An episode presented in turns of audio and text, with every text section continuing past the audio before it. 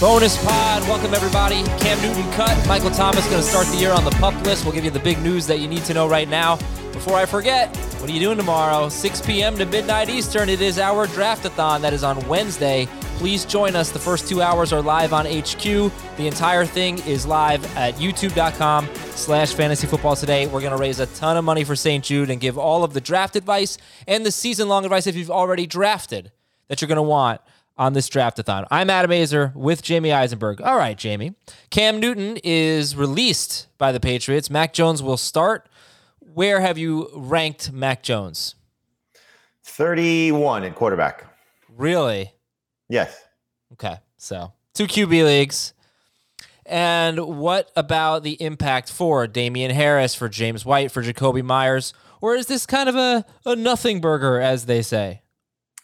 Um, People I think that. it's a good situation for those guys. You know, it's one of those, you know, scenarios of I, I think, you know, for Meyers, he's gonna, you know, hopefully get a few more short area targets. Um, you know, Damien Harris, I think it's a, a he's the big winner to me because the rushing touchdowns. You know, the, the touchdowns that you're gonna see go to Cam Newton, I think now go to Damien Harris. So that's uh, you know, great spot for him to to be in. And know, I think it helps Rhamondre Stevenson. I think it helps James. But I think everybody kind of benefits to a certain degree because Cam is going to take off and run. You know, and so you you you don't have that same concern with Mac Jones.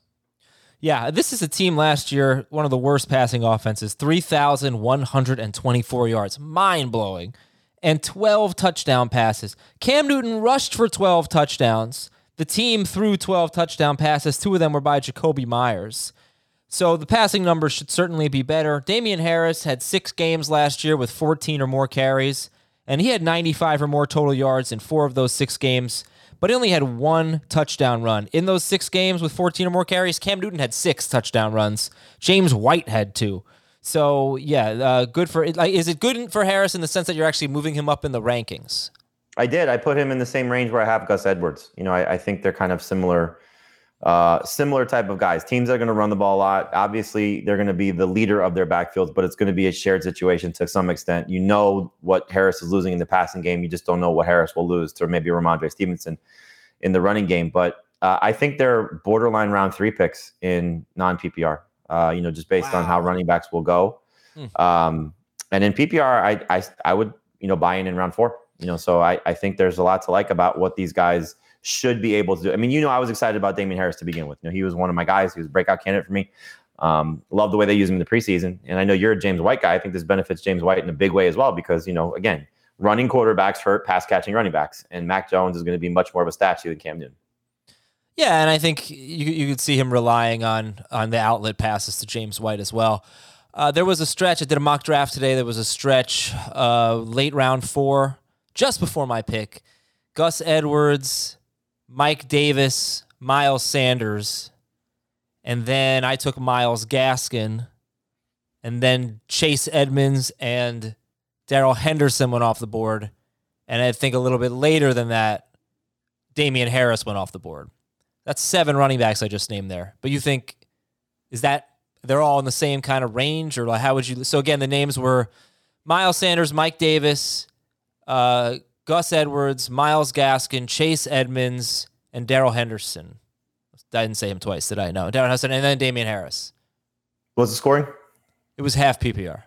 Yeah, I think um, there's obviously a lot to like about that group. There's a lot of question marks about that group as well. But I think that's, you know, it's funny because we lose Akers, we lose Dobbins, and you get a little bit more clarity, I think, with the Patriot situation. It feels as if, and I know, again, losing Akers and losing Dobbins sucks, but it feels as if it may have helped the position at the top a little bit more.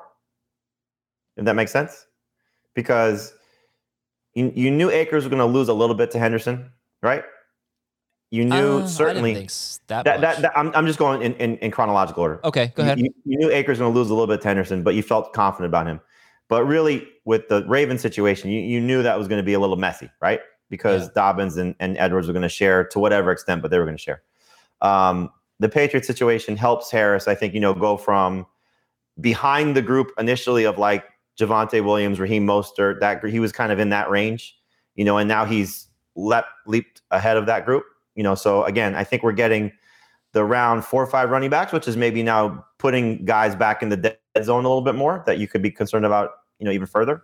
But it feels as if the top of the running back group, uh, maybe not top, the middle of the running back group, it's good. Got a little bit better. Yeah, you know, forget about the dead zone where they're ending up. You're getting a huge run on wide receiver going from round three to round four. You're not going to see that many running backs go there. Once you get to close to the end of round four and into round five, all of those names I just mentioned, they're appealing at that point. You know, you don't have to spend a round three pick on them. Now, non PPR, it's a different story. As Jamie said, he can justify Gus Edwards, Damien Harris there maybe, but but um, yeah, because I think because people are afraid of running backs, they've they've gotten pushed down to a point where I kind of like the value. Now I'm just wondering if I have a late pick in round one, are any of them going to make it to me with uh, with my fifth pick? You know, 60th overall, or all of them? No, you got to go three four turn.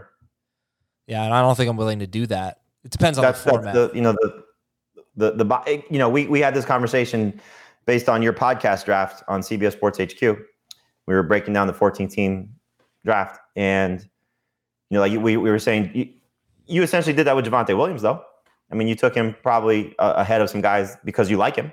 So I think if you like those guys, you got to get them. Yeah, Javonte will be there, but I think a reliable. No, I'm saying like you took Javonte at the start of the fifth round. He was never coming back to you. Yeah, in a 14 team league, yes, and he was that right. In a 12 team league, he's probably never coming back to you. No, uh, right. He's probably not going to make it until the right the very end of round six. I guess you're saying right. Right. Um. Right. So I had a t- I had the first pick of the draft. Uh, all right, yeah, this is this will be a, to- a good topic for tomorrow's conversation. Hey, let's talk about Michael Thomas. Um, and uh, Michael Thomas gonna expected to start the uh, the season on the pup list. He must miss six weeks, which would be five games. He can come back in week seven, which would be their sixth game of the season. And a, a few players, noteworthy players, are going to start the season on the pup list. David Bakhtiari, left tackle for the Packers. Stephon Gilmore, cornerback for the Patriots. But Thomas is the one we'll talk about here. Does this change anything for you? This was kind of the expectation all along. You know, when you saw what their bye week was and you kind of got the initial timetable.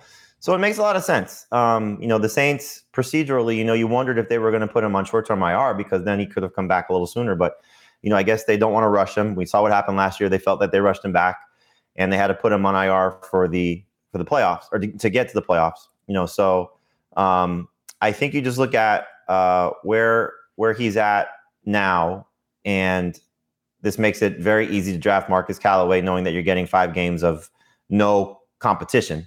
You know, so you, you feel a little bit more comfortable with him. But in any event, uh, I still think Thomas is is is should be drafted in the same range, round seven, round round eight if he falls there. You know, maybe round six if there's a hu- huge run on receivers and you just want to lock him up. Um, I've seen him mostly, you know, that 75 number just is the one that keeps standing out because that's where he goes. So um, you know, to to do something that you have done for years, it's it's a very good friendship strategy. You know, take both of it them, is. take Marquez Callaway and Michael Thomas, and just you know play it like a handcuff running back situation where you're going to get you know hopefully five weeks of you know borderline starter in the two receiver league in Callaway. You know, if you told me right now Michael Michael Thomas is out for the season, Marquez Callaway is you know in the top thirty for sure. You yeah, know, we so did mention what you should be expecting in, in the top in the first five weeks of the year. Callaway starts with five teams before the bye that all finished in the top 12 fantasy points allowed against wide receivers. They were all very good. A lot of them have high end uh, top cornerbacks, but one of those teams is New England, and that is in week three. And Stephon Gilmore will not be playing in that game. Not to say that New England's going to be an easy matchup, but that helps him a little bit, and you can get Callaway pretty late. All right, so I guess with this news, with the Mac Jones news, Jakobi Meyers versus Marquez Callaway, what do you got? Callaway has the you know the the the short term appeal, so I think it just depends on how you build your team. I, I would take Jakobi Meyers just for the long term play. You know, the hope that he's the guy uh, over you know 17 games. I think in non PPR though, Callaway would still be my choice because a I don't think you know Meyers is going to be a huge touchdown guy. Um, first off, he hasn't scored one in the NFL yeah. yet. Second of all, um, I'm sure they're going to be very run heavy still when they get inside the the 10 inside the five. But Callaway may score more touchdowns in those first five games than Jakobi scores all year. And uh, Hunter Henry or Jonnu Smith? Uh, Jonnu because he's healthy, but you know it's uh, it, it's it's it's very interesting with these two guys. Um, Sportsline has them projected back to back, ninth and tenth. Uh, both I think win with uh, with the quarterback change. Okay, that's Jamie Eisner. Thanks so much for tuning in, everybody. Really appreciate it here. I am Adam Aizer. We got another episode dropping tomorrow on Fantasy Football Today. And again, Wednesday is our draftathon. We will see you 6 p.m. on CBS Sports HQ and on YouTube.com slash fantasy football today.